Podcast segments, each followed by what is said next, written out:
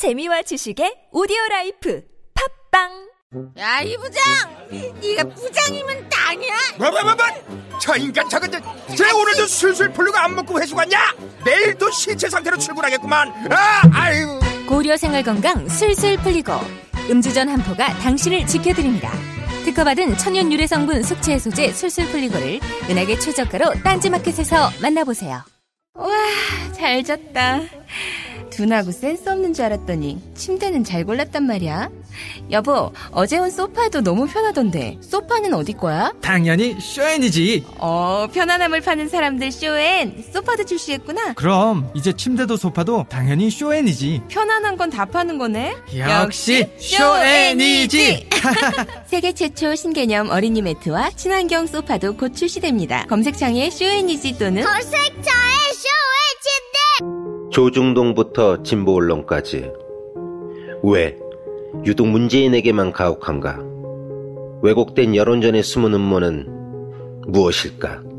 조기숙 정치학 박사가 밝히는 왕따 정치의 실체와 일곱 가지 비밀. 악의적 프레임에 맞서는 시민의 힘이 필요할 때 왕따의 정치학 도서출판 위시더 마우스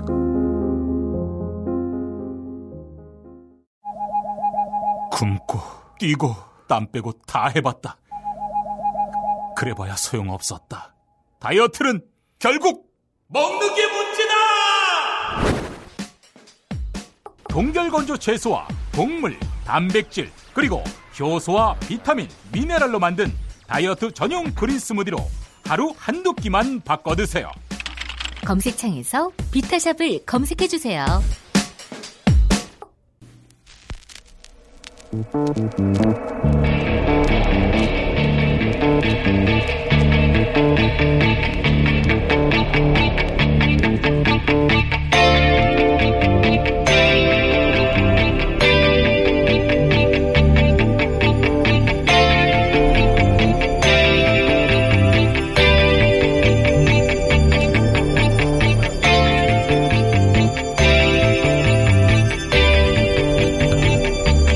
안녕하세요. 김호준입니다. 안토니오 네글이라는 정치 철학자가 있습니다. 그는 다중이란 개념을 제시했는데요. 국민이나 대중으로는 설명할 수 없고 나이, 지역, 직업, 성별 등 기존의 기준으로는 분류할 수 없는 불특정 다수로 이들은 단일한 지도부를 가지지 않고 물질이나 물질이 아닌 가치를 생산하고 공유하는 개방, 수평, 참여, 분산 네트워크다. 이 다중이 우리 현대사에서 가장 구체적인 형태로 드러나는 것이 촛불 시위입니다. 기존의 정치가 촛불에서 지도부와 배후와 내막을 찾으려고 해봐야 아무 소용이 없었죠. 정보를 공유하며 스스로 학습하고 다시 자신이 자발적인 유포자가 되는 이 거대한 선순환 네트워크는 자기들만의 아젠다로 기획을 하고 프레임을 구축해 대중을 자신들이 원하는 대로 몰고 가고자 했던 전통 미디어를 이번 선거에서 완전히 제압했습니다. 이 다중이 사실상 이번 정부를 탄생시킨 거죠. 그 맥락에서 문재인 대통령은 전통 미디어의 도움을 받지 않고 탄생한 최초의 대통령이기도 합니다. 문재인 정부는 전통 미디어가 아니라 바로 이 다중을 두려워하는 정부이기를 기대합니다. 김호준 생각이었습니다.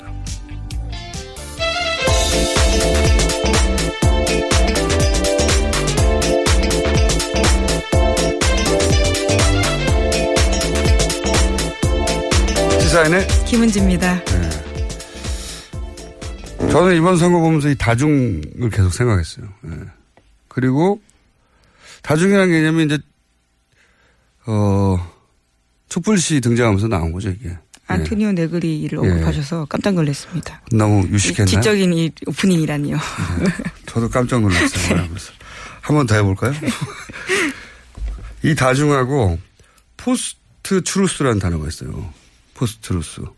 옥스퍼드에서 작년 말에 올해의 단어라고. 이 포스트 모더니즘 하면 모더니즘 그 이상 그런 거잖아요. post-truth. 발음이 좀 이상한 거예요. truth, 사실. 네. 이게 뭐냐면, 진실. 그 자체가 중요한 게 아니고, 이걸 이제 각자 자기 방식으로 재구성해서 자기들만의 진실을 따로 만들어내는 시대. 뭐 이런 뜻인데, 이게 가장 낮은 단계에서는 가짜 뉴스가 나오는 거죠. 근데 좀 더 나아가면 전통 뉴스, 전통 미디어의 뉴스를 그대로 받아들이는 게 아니라 자기들이 검증하고 막 따져보고 반박하고 대체하고 그래서 자기들만의 뉴스를 만들어내는 거죠. 근데 그리고 나서 이 포스트스하고 다중이 만나서 어 이번 선거에서는 기존 미디어가 판을 주도했던 게 아니다. 이 다중이 어 자기들만의 뉴스로 판을 주도했는데 이걸 이해하지 못하면 제가 보기엔 기존 언론사들은 큰일 날 수도 있습니다. 점점 미디어 지형이 바뀌고 있다 보니까요. 여러 가지 도전에 직면하고 있습니다. 시사인도 마찬가지일 예, 거예요. 그렇죠. 이 얘기는 언젠가 한번 전문가인 저와 함께 네. 제가 얘기 나누도록 하겠고요. 자, 그럼 뉴스 첫 번째 뉴스는 뭡니까? 네, 북한이 어제 동해 방향으로 탄도미사일을 발사했습니다. 문재인 대통령은 보고를 받은 직후에 국가안전보장회의 소집을 지시했고요. 오전 8시부터는 직접 회의를 주재했습니다. 특히 청와대는 분단위로 미사일 발사 대응 상황을 상세하게 공개해서 눈길을 끌었습니다. 문 대통령은 북한과의 대화 가능성은 열어뒀지만 북한이 이를 오판해선 안 된다면서 도발에는 단호하게 대응해야 한다라고 지시했습니다. 그렇죠. 뭐 이 말 외에는 할 게 없죠. 단호하게 대응해야 한다. 근데 사실 이 북한이 새로운 정부가 출범하고, 출범하고 나면, 어, 의뢰, 이, 우리가 만만한 상대가 아니다라고 하면 각종 시그널을 보내는 건 항상 해왔던 건데, 그거, 그런 목적도 있고, 그보다 더 큰 목적은 저는 중국한테 달리는 메시지인 것 같아요. 네. 현재 큰 행사를 하고 있는 중입니다. 네, 1대1로라고 이게 영어로 원벨트 원로드예요. 별거 아니에요. 뭐냐면은 전 세계를 하나의 길로 같은 구역을 묶- 묶어버리겠다 이런 거거든요. 일대. 그뭐 무슨 무슨 무슨 벨트 이런 거 있지 않습니까? 지역을 묶는 거. 전 세계를 하나의 길로 하나의 구역을 묶는다는 건데 실크로드 새로운 실크로드를 만들어내겠다는 거예요. 그래서 육로로는 철도로 유럽의 끝까지 가고 이 철, 철로는 거의 다 만들었을걸요. 예. 해상으로는 이제 인도양을 거쳐서 아프리카 케냐까지 연결하고 그래가지고 경제권을 싹 묶어버리겠다는 거죠. 예. 굉장히 엄청난 규모 프로젝트인데 앞으로 30년간 진행한다는 우리나라에서 별로 보도가 안 되는데 전 세계적으로 화제예요 이거 사실. 현재 남북한 인사 모두 참석해 있습니다. 이 1대1로 포럼 개막식 날이에요. 이 미사일 쏜 게. 그러니까 우리를 향해서 왔다기보다는 뭐 그것도 있지만 두 번째고 제가 보기에는 중국에게 이제 그 미국하고 이제 남아던 새 정부 출범했는데 붙어가지고 우리 이렇게 압박하고 그러면 재미없다. 니네 우리 호락호락 하지 않다 그렇게 외교적인 강자죠. 북한이 굉장히 잘하는. 예. 그런 의미가 있는 거죠. 예. 자, 다음 뉴스는요? 네, 그런데 어제 국가안전보장회의에서 눈길을 끄는 장면이 있었습니다. 문재인 대통령 중심으로요, 왼쪽에는 홍영표 통일부 장관, 김관진 국가안보실장이 있었고, 오른쪽에는 윤병세 외교부 장관과 한민구 국방부 장관이 있었습니다. 박근혜 정부의 외교안보 핵심 인물들과 문 대통령이 머리를 맞대고 있었습니다. 새 정부가 인수위 등 준비 기간 없이 출범한 탓에 벌어진 장면입니다. 설마 머리를 맞댔을까요? 네, 뭐 같이 썼다라는 표현인데요. 상상해보면 너무 웃기잖아요. 머리를 맞대면. 어쨌든 빨리 인선이 있어야 되겠습니다. 자, 어, 그렇다고 이분들은 안 부를 수는 없는 거죠. 예, 결코. 예. 당장 인선을 한다고 하더라도 인사청문회 등이 있기 때문에 시간이 한 달 정도 더 걸릴 거라고 합니다. 일부 인선에 대해서는요. 안보실장은 바로 할 수 있지만요. 네. 외교부나 통일부 장관 같은 경우는 좀 다르습니다. 워낙 인사청문회 지금 인사청문회 적체 현상이 벌어질 것 같은데 너무 많아가지고. 자. 그리고 또 인사도 몇 명 있었죠, 새로. 네, 어제 청와대 인선 3명 발표했습니다. 청와대 정무수석 비서관에는 전병원 전 민주당 원내대표, 사회혁신수석 비서관에는 하승창 전 서울시 정무부시장, 사회수석 비서관에는 김수현 전 환경부 차관을 임명했습니다. 그렇군요. 이 중에서 이제 전병원 정무수석이 좀 이례적이죠. 이분이 이제 삼선이고 원내대표도 했고 어 그러니까 직제상 비서실장 아래란 말이죠. 네, 비서실장보다 나이도 더 많습니다. 나이도 일곱 살인가. 여덟 살 정도 예, 많다고. 뭐 나이로 정치하는 건 아니지만 여하간 보통 이렇게 안 하죠. 비서실장보다 직제상 아래기 때문에. 근데 이제 어 나이도 더 많고 정치 경력도 더 긴 선배가 어 쉽게 표현하면 부하 직원으로 온 거죠. 어려운 자리 맡아줘서 고맙다 이렇게 이야기도 했다고 네. 이렇게는. 잘 안 하거든요. 예, 청와대 그래서, 내에서. 네. 이례적인 인사입니다. 이례적인 인사고 그 이번 정부에서는 이제 뭐 나이나 선후배가 안 따지겠다는 메시지기도 네, 하죠. 그렇게 보입니다. 예. 자, 다음 뉴스는요. 네, 또 문재인 대통령이 오는 17일에 미국, 중국, 러시아, 일본 등 4개국에 특사 파견할 예정입니다. 내일에는 청와대에서 오찬도 함께할 예정이라고 합니다.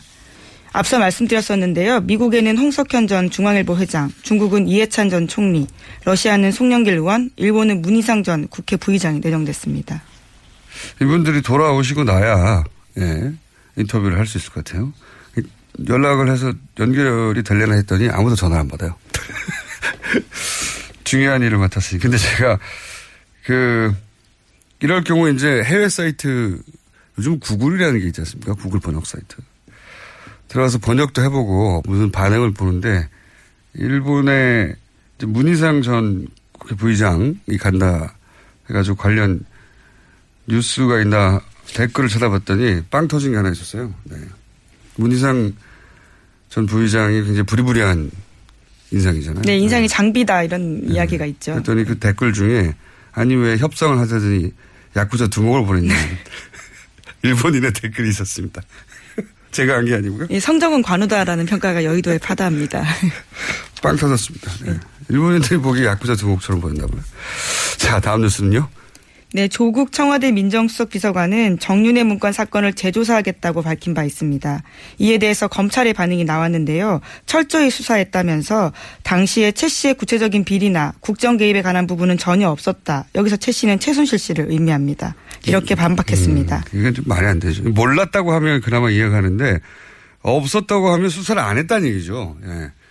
어떻게 없을 수가 있어요. 왜 없었냐면 생각해 보면 당시에는 이 사건의 실체가 아니라 유출 경위를 문제 삼는다는 가이드라인을 대통령이 내놓았죠. 네, 그때 심지어 네. 찌라시 수준의 이야기다 이런 이야기까지 네. 했었습니다. 그래서 수사를 안 했던 거죠. 없었던 방향을 게 아예. 틀어버리고요. 예. 근데 이건 저- 뭐 전형적인 검찰의 뭐랄까요 조직 보호, 그렇죠. 예, 저항. 우리가 하- 우리는 할 바를 다 했다. 이번에는 제가 보기에는 이런 조직적인 저항이 여태 비교적 성공해 왔거든요. 모든 정권 초기에는 항상 검찰 개혁 얘기가 나오고 공수처 얘기 나온 지도 20년이 넘었고요. 항상 실패했어요. 예, 검찰이 어, 자기 권한을 지키는 데 굉장히 능숙했고 제가 보기에는 근데 이번에는 어렵다. 네, 디테일로 어렵다. 따져보면요. 당시에 정윤혜 씨 집조차 압수수색 안 했거든요. 수사의 기본인데 안 한 게 굉장히 많습니다. 그리고 뭐 휴대 그 본인들 이름으로 된 휴대전화에 예, 통화 목록이 없다. 네, 특정 장소에 가지 않았다 이런 주장을 네. 했는데요. 아니 다 대포폰으로 했다는데. 그렇죠. 예. 수사를 안 한 거죠. 예. 제가 보기에는 이런 말을 하지 않았 않았으면 더 좋았을 것을 이런 생각이 듭니다. 제가 보기에는 이번에는 검찰 반발이 어 택도 없다. 결과를 봐야 알겠지만 그런 생각이 듭니다. 자 다음 뉴스는요. 네, 청문회를 앞두고 야3당도 본격적인 재정비에, 재정비에 나섰습니다. 자유한국당과 국민의당은 당권 경쟁이 본격화되고 있고 바른정당도 당의 진로를 고민하고 있습니다. 자유한국당은 오는 7월에 전당대회 열린다고 하고요.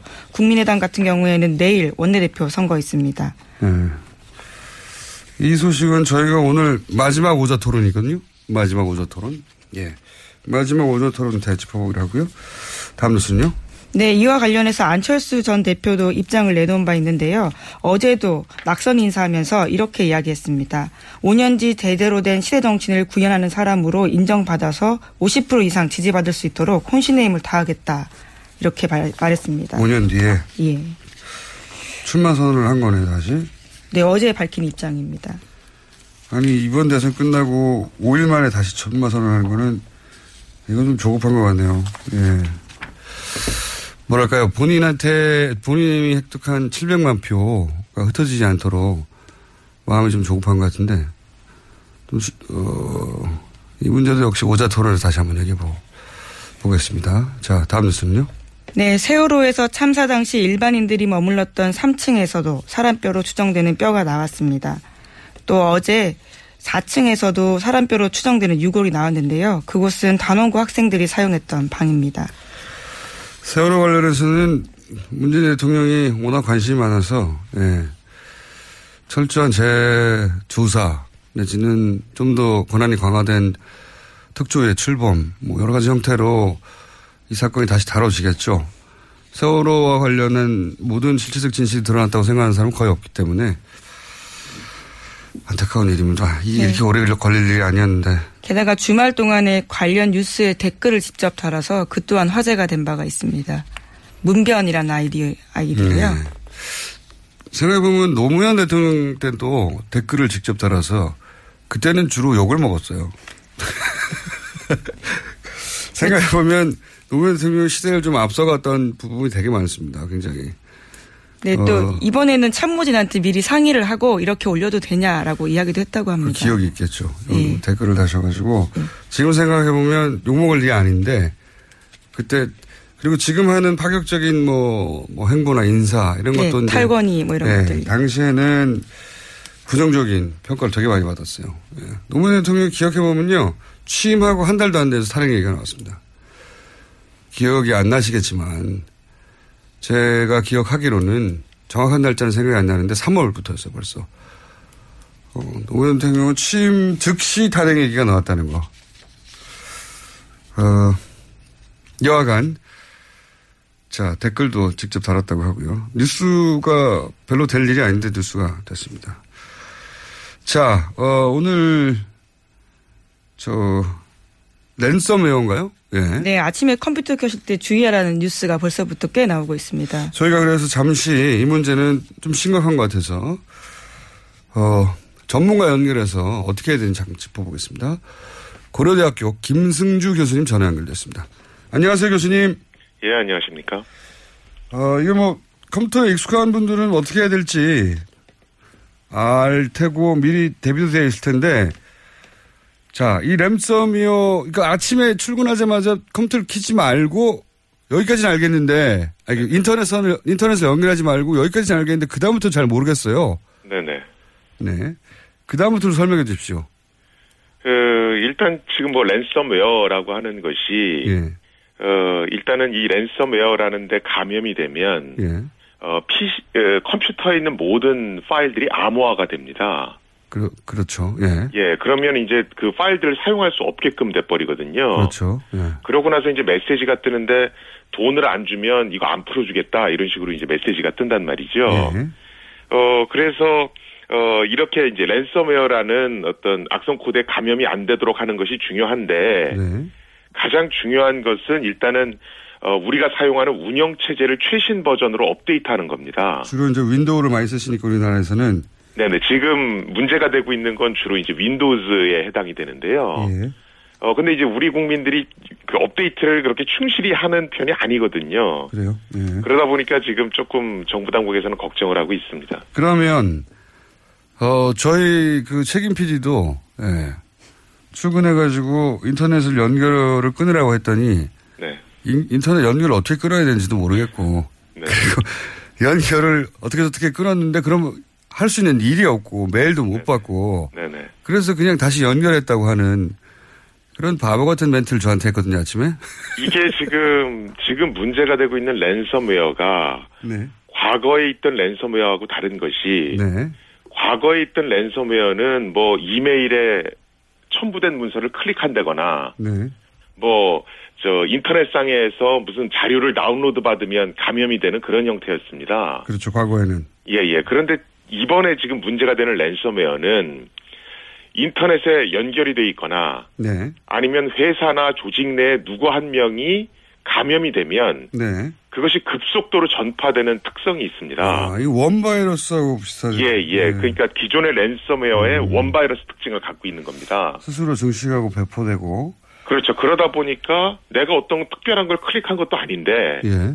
그냥 네트워크에 같은 네트워크에 연결돼 있다는 것만으로도 감염이 된단 말이죠. 어떻게 차단합니까, 이제? 그래서 일단은 네트워크를 끊고 네트워크 끊는 법을 모르는 분도 많아요. 아 그래서 일단 얘기하는 것이 제일 쉬운 법은 네. 그냥 랜선을 뽑아버리는 겁니다. 자, 본체 뒤에 보면은 예, 예. 본체 뒤에 이렇게 인터넷 선이 연결돼 않습니까? 보통 회색으로 된 네네. 케이블 선이 있죠. 네네. 그 중에서 제일 굵, 굵습니다. 네네. 노트, 그러니까 PC 뒤에 연결되어 있는 선 중에는 본- 제일 굵고 회색이고 보통. 네네. 혹은 노트북이면 이제 와이파이를 꺼야 되는 거죠, 보통. 예. 네. 그렇게 끄고 나서 그 다음 뭘 해야 됩니까? 그걸 끄는 다음에 예.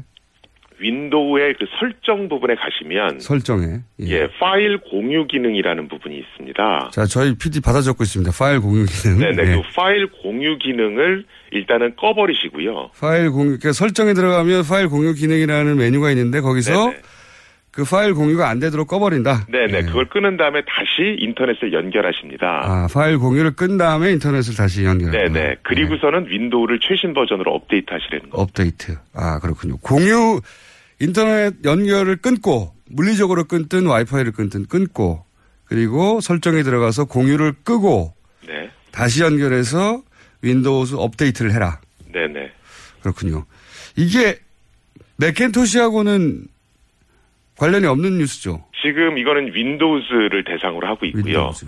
예, 예. 만약에 감염이 되면 어떡- 어떡합니까? 감염이 되면 개인이 어떻게 할 수 있는 일은 없고요. 아, 그렇군요. 지금 현재 랜섬웨어가 뭐 돈을 얼마 내라 뭐 이러고 얘기하고 있는데 예. 돈을 지불해도 예. 그것을 안 풀어줄 확률이 굉장히 높습니다. 아하. 하긴. 그래서 일단 감염이 되면 네. 아주 솔직하게 말씀드리면 방법이 없습니다. 그게 이제 예를 들어서 PC 복구하는 전문 업체에 들고 가도 안 되는 겁니까? 그게 암호를 풀어야 되는데요. 네. 그걸 풀지 못할 확률이 아주 높습니다. 아, 풀, 풀, 쉽게 풀릴 암호는 아니겠죠. 예. 예, 예. 그래서 그래서 이제 항상 얘기하는 것이 운영 체제 같은 거는 항상 최신 버전으로 업데이트 하시고 예. 자료들은 항상 별도의 하드디스크에 백업을 받아 두십시오 라고 얘기하는 겁니다. 뭐 거기까지는 아는데 그게 이제 귀찮아서 잘 안 하는 경우도 있고 또는 잘 몰라서 안 하는 경우도 있는데. 그런데 지금 문제는 이런 랜섬웨어가 네. 최근 들어서 굉장히 급증하고 있거든요. 네네. 그래서 어 최근에 또 북한도 이런 랜섬웨어를 통해서 외화벌이를 하고 있다 뭐 이런 얘기도 있고요. 음. 그래서 좀 조심하실 필요가 있습니다. 실제로 2014년에 이런 랜섬웨어가 320건 정도 됐었거든요. 예. 근데 2016년 통계가 6억 3,800건으로 증가했었습니다. 6억이요. 네네. 아, 이게 남의 일이 아니군요. 왜냐면 해커들이 예. 이 랜섬웨어를 통해서 돈을 벌 수 있다는 사실을 알고 있거든요. 그래서 단순히 지금 운영 체제 뭐 내 PC 정도의 문제가 아니고요. 예. 실제로 호텔이 이 랜섬웨어에 감염돼서 방이 모두 잠겼던 적도 있고요. 음. 스마트 TV가 랜섬웨어에서 감염돼서 그냥 TV 자체가 그냥 먹통이 된 적도 있고요. 방송국이 감염된 방송국 통, 통째로 방송이 안 될 수도 있겠습니다. 그러니까 전산 시스템이 다 마비되니까요. 그렇군요. 지금 영국 같은 경우에는 병원들이 전부 다 마비가 돼서 뭐 수술 예약을 해놨던 환자들이 수술을 못 받고 하는 사례도 있었습니다. 예를 들어서 지금 은행, 은행 같은 곳이나 국방시설 같은 곳이 되면 아주 큰일 나겠네요. 그렇죠. 그런 시설들이 제대로 업데이트가 안 돼 있으면 음. 먹통이 될 수 있으니까 굉장히 좀 위험하죠. 알겠습니다. 마지막으로 다시 한번 정리하면 선을 뽑거나 아니면 와이파이를 끄고 설정에 들어가서 공유, 공유라는 메, 메뉴가 있는데 파일 공유. 그 메뉴에서 설, 공유를 끄고 그런 다음에 다시 인터넷 연결해서 최신으로 업데이트하라. 네네. 알겠습니다. 오늘 여기까지 하겠습니다. 감사합니다. 네, 고맙습니다. 지금까지 고려대학교 사이버 국방학과 김승주 교수였습니다. 자, 시사인의 김은지였습니다. 감사합니다. 아무도 묻지도 따지지도 않고 가입하셨다고요? 보험은 너무 어려워요. 걱정 마십시오. 마이보험 체크가 도와드립니다. 1800-7917 마이보험 체크로 지금 전화 주세요. 1800-7917 이미 가입한 보험이나 신규 보험도 가장 좋은 조건을 체크해서 찾아드립니다. 인터넷 한글 주소 마이보험.com 또는 카카오톡에서 아이디 검색 마이보험을 친구 추가하여 상담하실 수 있습니다. 모닝똥? 제겐 사치였죠. 내가 토끼인지 토끼똥이 나인지 내가 변을 본 것인지 변을 당한 것인지 나는 바나나이고 싶다. 간혹 구렁이이고도 싶다. 아, 큰일 났네. 이거 이러면 다 죽어. 미궁 장사랑! 빅동의 추억, 미궁 장사랑이 찾아드립니다. 혈중 콜레스테롤 개선과 배변 활동에 도움을 주는 건강기능 식품입니다. 검색창에 미궁 장사랑. 골반 잡자, 바로 잡자, 바디로직. 허리 통증, 바로 잡자, 바디로직. 몸매 교정, 바로 잡자, 바디로직. 자세가 좋아지는 골반 교정 타이즈 바디로직 검색창에 골반 교정, 바디로직. 삐딱한 남성 골반 허리에도 역시 바디로직입니다. 바디로직의 효과를 못 느끼셨다면 100% 환불해드립니다. 자세한 환불 조건은 홈페이지를 참조하세요.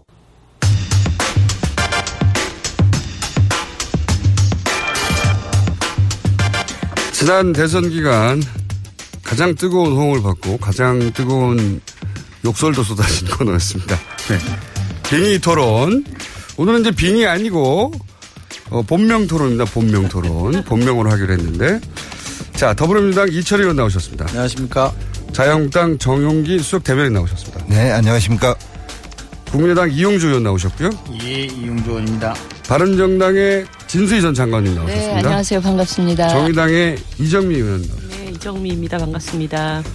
자, 고생들 하셨습니다. 고생들 하셨고, 오늘은 빙이 아니고요 네. 어, 본인들, 본명, 근데 이런 목소리, 목소리만으로 구분 안 가시는 분들을 위해서 이철입니다. 뭐, 이렇게. 이름을 말씀해 주시면 좋겠고요. 저는 목소리로 구분이 되는 것 같더라고요.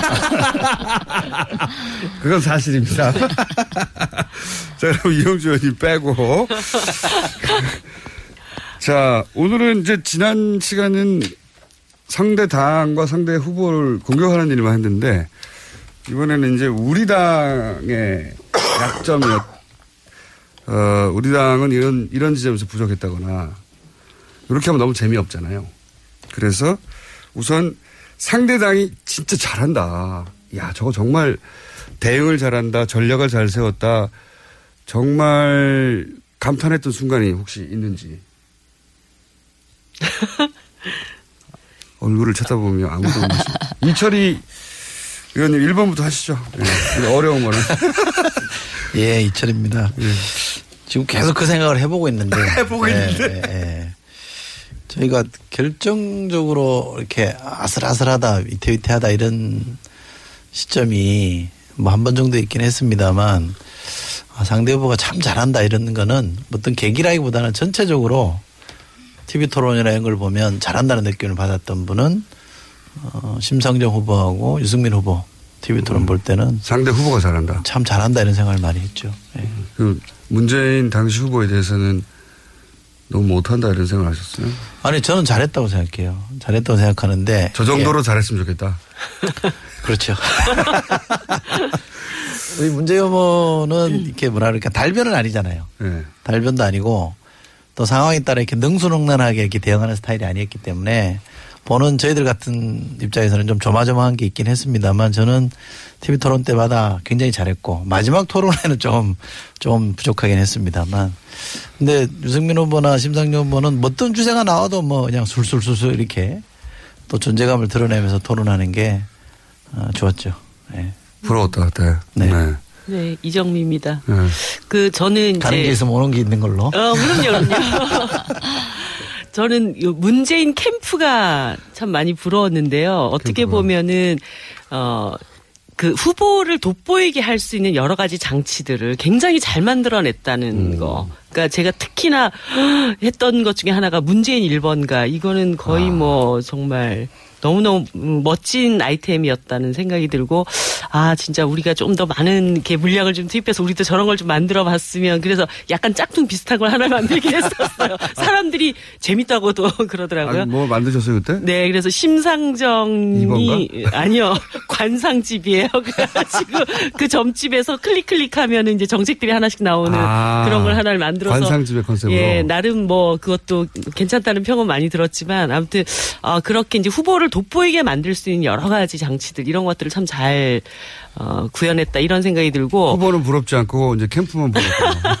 아니, 그 후보는 얘기였어요? 대통령이 되셨기 때문에 제가 이제 뭐라고 더, 어, 다르게 얘기를 해야 되고. 그 다음에 제가 또 하나 굉장히 다른 후보 중에 놀랐던 분은 안철수 후보님. 네. 그러니까 막판에 이제 지지율이 쭉쭉쭉 빠지고 있었잖아요. 네. 그쯤 되면 약간 사람이 이렇게 좌절하거나 이렇게, 이렇게 무릎이 확 꺾일 만한 그 타이밍에 갑자기 뚜벅이 요새를 하면서 최종적으로까지 아무튼 최선을 다하는 모습을 보여줬던 거, 어, 이 점은 제가 굉장히 높게 사는 음. 대목 중에 하나. 기가 죽을 만한데 안 죽었다. 네. 네. 기가 안 죽으신 게 5일 만에 다시 대선 출마 선언을 하셨어요. 5년 후. 근데. 어 제가 볼 때는 그 뚜벅이 요새를 통해서 약간 떨어지던 지지율을 살짝 만회했던 그런 맞아요. 효과는 네. 있었던 것 같아요. 예. 이번은 하실 말씀이 없어요? 예. 뭐 이제 뭐 우리 일본은 네. 음 그렇지 않습니까? 아 참 정용기입니다. 일본은 이제 여당 야당에서 여당이 된 입장이 고 다른 세 분은 원래 야당이 있었잖아요. 근데 이제 저희는 여당 그 그 전에 이미 탄핵돼 저기 됐지만 어찌 됐건 여당에서 야당으로 이렇게 예, 급전직하한 적이라 뭐 참 뭐 패장 유구무원이라고 하는데 그래도 말씀을 이렇게 물어보시니까 저게 되면 어 이제 일본 진영에서 어 지금 진영의 그런 저기로 몰고 갔어요 처음부터 끝까지 그래서 어 탄핵 정국 뭐 정권 교체 그 연계해서 이게 쭉 갖고 결과적으로 그렇게 먹힌 거 아니겠습니까? 그래서 그런 식으로 처음부터 끝까지 캐치프레이즈 내지는 기조를 정하고 끌고 간 게 문재인 후보라고 한다면 그런 면에서 안목이 분명히 있었던 거였다. 근데 저는 제일 부러웠던 게 어, 뭐랄까 어떤 음, 정권 교체에 대한 간절함이랄까요? 그 진영 구성원들의 그러니까 정치는 물론이려니와 일반 지지자들까지도 그 간절함이 저희보다 앞섰다라는 걸 느꼈어요. 이제 그게 언제 느끼셨어요?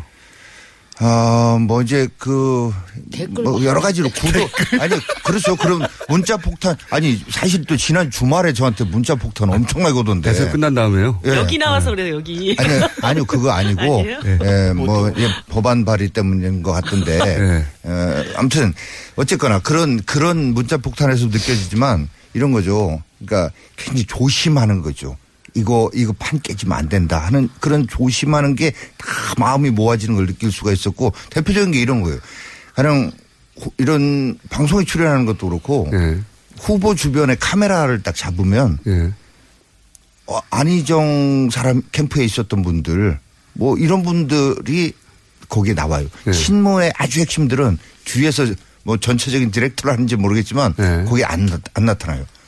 그에 반해서 저희는 저희는 아 글쎄요 뭐 마지막까지도 이제 친박 징계 해제 문제가 저게 됐고 뭐 또 이런 사태까지 이르게 됐었는데도 불구하고 당내 경선에도 후보로 나가고 어떤 분은 또 나가서 대선 후보로도 나오고 정은진 후보요. 네. 뭐 특정인 제가 이름은 고명하지 않겠습니다. 나가서 대선 후보 한 사람밖에 없어요. 아무튼 등등의 그리고 가- 후보 주변에 이렇게 잡히는 분들 보면 강성 뭐 친박은 아니었는지 몰라도 뭐 그런 분들 많이 친박이었던 분들이 많이 참 적극적인 역할을 하세요.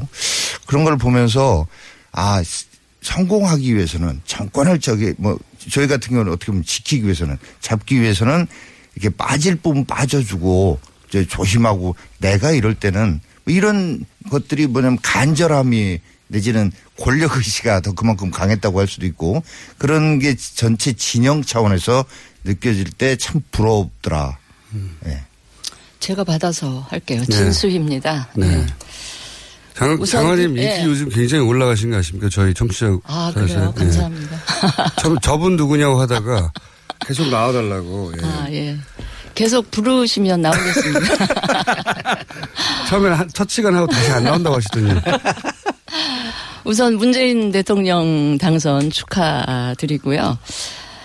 근데 죄송하지만 우리 홍준표 후보 한번 제가 디스 한번 하고 시작을 해야 될 것 같아요. 칭찬 시간이라니까. 아니 근데 아니 아, 패, 저기 하는데 이용기 아, 저기 풀리셨어요. 정용기 의원님은 제가 축전해 드릴게요. 네.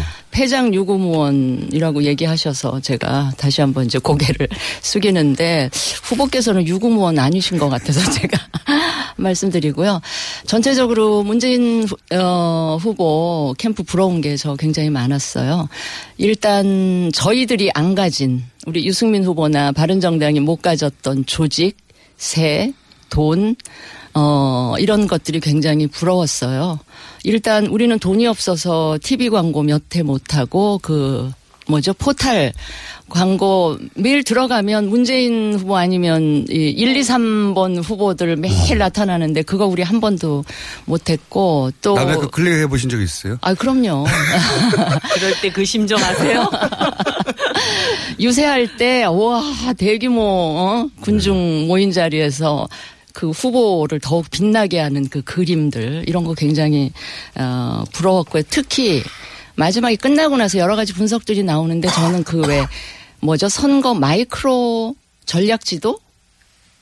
그 왜 각 동 단위까지 쫙그 전략 지도가 나오더라고요. 음. 그 등급별로 해가지고 거기서부터 그 선거 전략이 만들어지고 각 지역별로 저 차등화해가지고 와 굉장히 과학적이면서 어 굉장히 첨단 기법을 활용한 이런 선거 어, 운동을 했구나 싶어서 제가 굉장히 감탄을 했고 우리 다음 선거에 우리도 한번 이런 거 해보면 좋겠다 이런 생각을 했고요.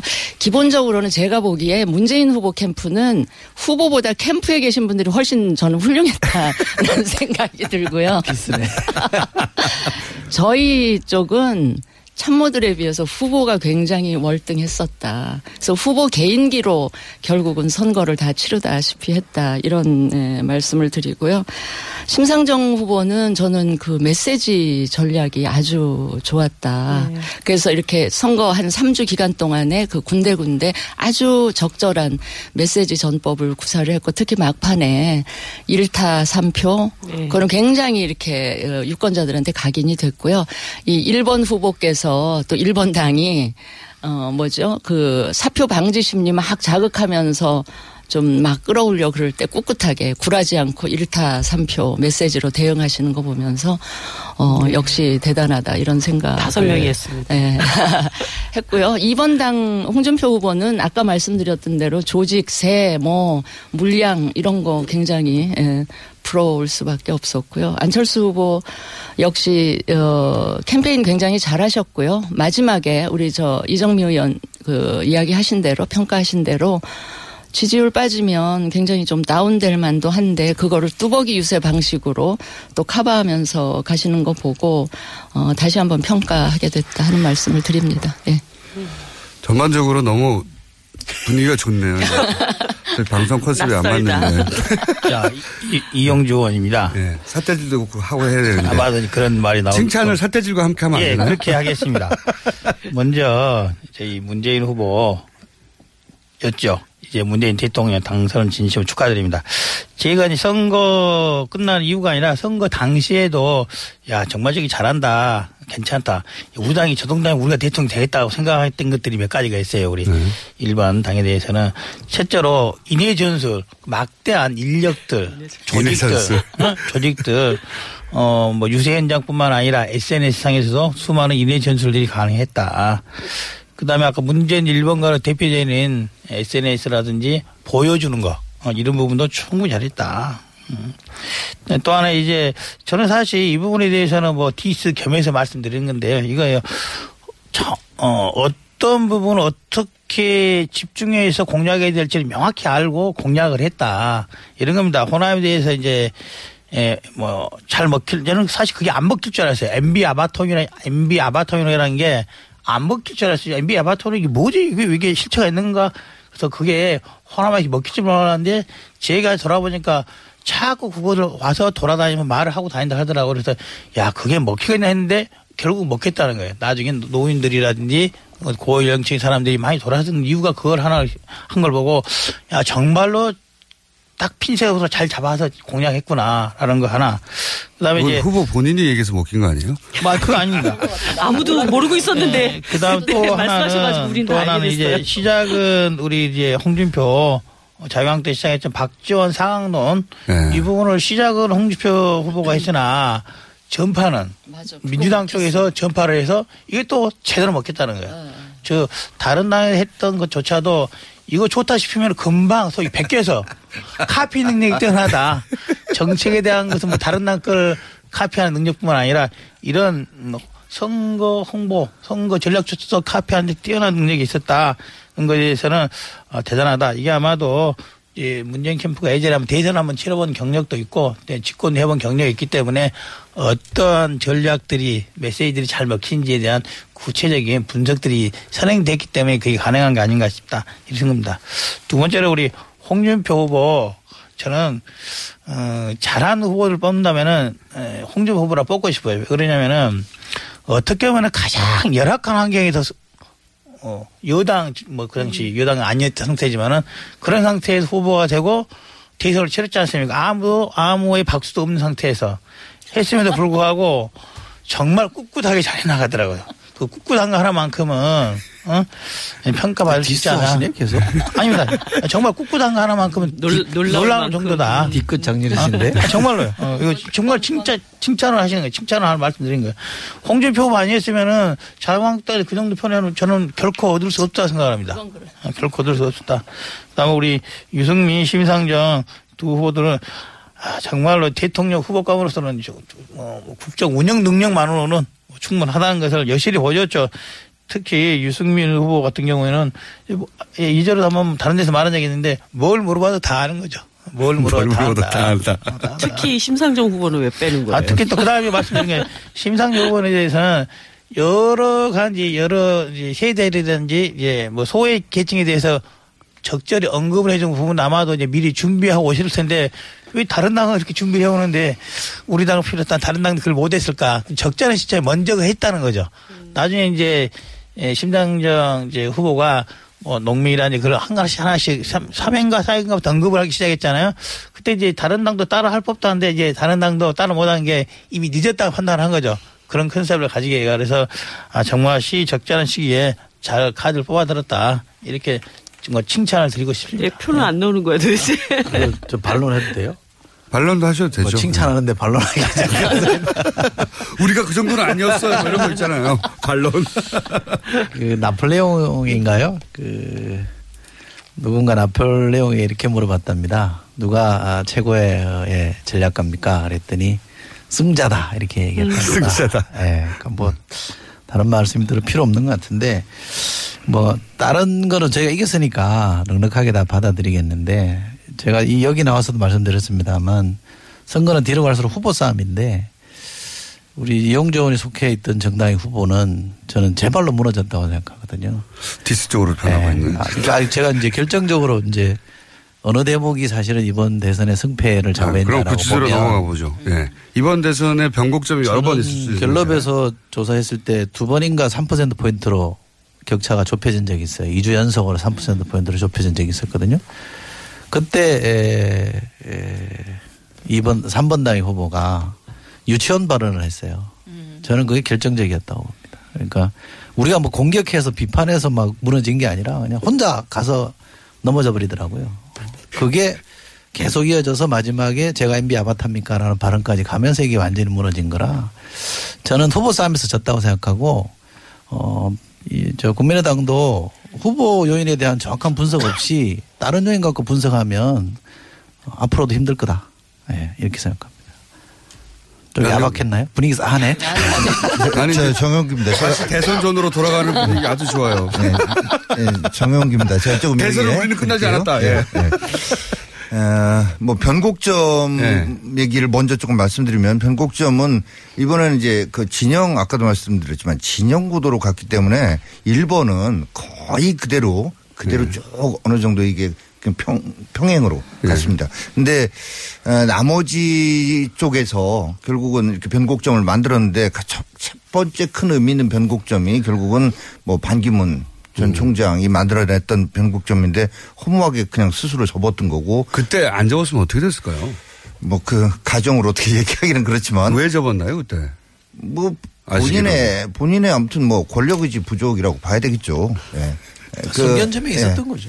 자, 두 번째 큰 변곡점은 역시 방금 우리 이 의원님도 말씀하셨지만 안철수 후보가 만들어냈던 포물선의 변곡점이 꽤 높이 올라왔었잖아요. 굉장히 큰 폭으로 올라갔죠. 예, 여기도 마찬가지입니다. 스스로. 스스로 어떻게 보면 그렇게 된 거잖아요. 반기문 총장도 스스로 그렇게 했고. 이제 마지막 이제 세 번째 홍준표 후보가 앞에 변곡지점보다 좀 더 높은 변곡점을 만들어내는가 했는데 이제 그거보다 안 됐죠. 그 이유는 뭐 여러 가지로 분석할 수 있겠는데. 한 가지 말씀해 주시면. 일단은 어 시간적으로 짧았던 점이 있습니다. 이게 우리 쪽 아쉬운 점이기도 한데 일단은 어 지지층을 확고하게 어 뭉치게 해놓고 그리고 외연 확장 나가야 되는데 지지층 뭉치게 하는데도 시간이 부족한 정도였으니까 외연 확장이랄까 뭐 좀 포용력 있는 이런 부분들이 보여질 수 있는 물리적 시간 자체가 부족했다라는 점 그거 이외에 여러 가지 지적하시고 싶은 표정이신 것 같은데 그럼 뭐 저기 하고요. 자 근데 제가 좀 말씀드리고 싶은 게 양날의 그 검처럼 그다 이제 칭찬해 드린 게 또 사실 독, 독이 될 수도 있는 그런 면이 있습니다. 아까 말씀드렸던 어떤 간절함, 권력 의지, 또 강한 권력 의지 이런 게 1번 지정에 분명히 있었는데 그게 아까도 말씀드렸지만 선거가 끝난 이후까지도 어, 어- 어떤 법안에 서명만 했다고 해서 문자 폭탄이 정말 조직적으로 오는 게 느껴져요. 제 번호를 알고 어떤 법안에 대해서 문안도 똑같은 것들이 굉장히 많아요. 이 이런 대선 과정에서는 어떠했겠으며 이거는 고 지지층들은 강하게 결집하겠지만 다른 국민들을 좀 돌아서게 하는 이런 측면이 지금 잘하길 바라는 면에서 이제 새 정부가 출범했으니까 정말 국민 통합을 하고 잘하기를 바라는 마음에서 드리자면 아무튼 그런 측면들이 에, 좀 어, 있다. 그다음에 아그 이제 전뭐뭐 은근히 저 디스 아니 디스를 좀 하자면. 칭찬과 디스를 섞어서 막 예. 감정이 그- 다안 풀리셨어요 다. 아니 그것도 하라며요 그렇게. 근데 유승민 후보나 아니 칭찬하되 눈을 부라리려고 하라고 그랬지 제가. 아니, 유승민 후보나 심상정 후보가 어, 상당히 이 정책 역량이 있고 뭐 훌륭하신 분이라는 걸 뭐 누구들 부- 부정하겠습니까 하는데 다만 대통령감으로서의 부분은 아니 한 번쯤 더 그분들 본인도 생각해 볼 필요도 있다. 많이 아는 거가 되고 나면 만기 칠남으로 갈 수도 있습니다. 어, 그래서 어, 결국은 저는 그래서 이제 어, 문재인 대통령께서 임기 중에 빨리 개헌해서 어, 개헌해서 아니 정말입니다. 이게 이게 이런 모든 일들이 벌어진 원인이 제왕적 대통령제에 있습니다. 그래서 지금 소통 문제는 좀 이따 기회가 있겠죠. 예, 예. 그- 삼부 좀또 이따- 있으니까. 예, 예, 아니 예. 진수입니다. 예, 아, 변곡점. 좀 네. 말꼬리 잡는 것 같아서 그런데 우선 요 얘기부터 하고 제가 예, 예, 변곡점 얘기를 할게요. 많이 알아서 만기 칠남하면 문제가 있다 그러는데 바로 직전 대통령께서는 너무 모르시는데도 만기 칠남을 하시려고 해서 이, 이 사단이 벌어진 것 같고요.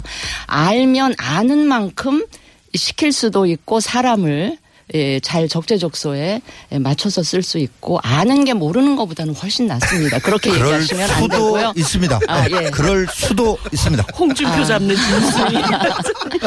그리고요, 저는 누가 뭐래도 이번 대선의 가장 큰 변곡점은 결국은 최순실 국정농단 사태가 딱 터트려지는 순간 선거는 거의 끝났다. 저는 그렇게 생각을 했고요.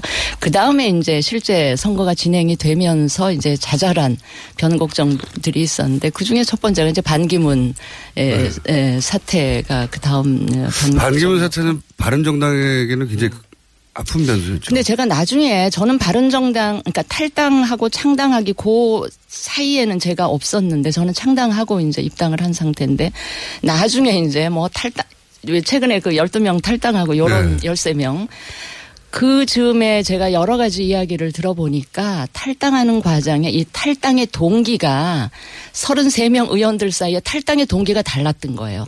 한 그룹은 어떻게든 나와서 반기문을 중심으로 한번 우리가 정권을 다시 만들어 보자라는 생각을 가진 분들이 계셨고 나머지 분들은 이제 유승민 후보랑 어, 일부 의원들은 그게 아니고요.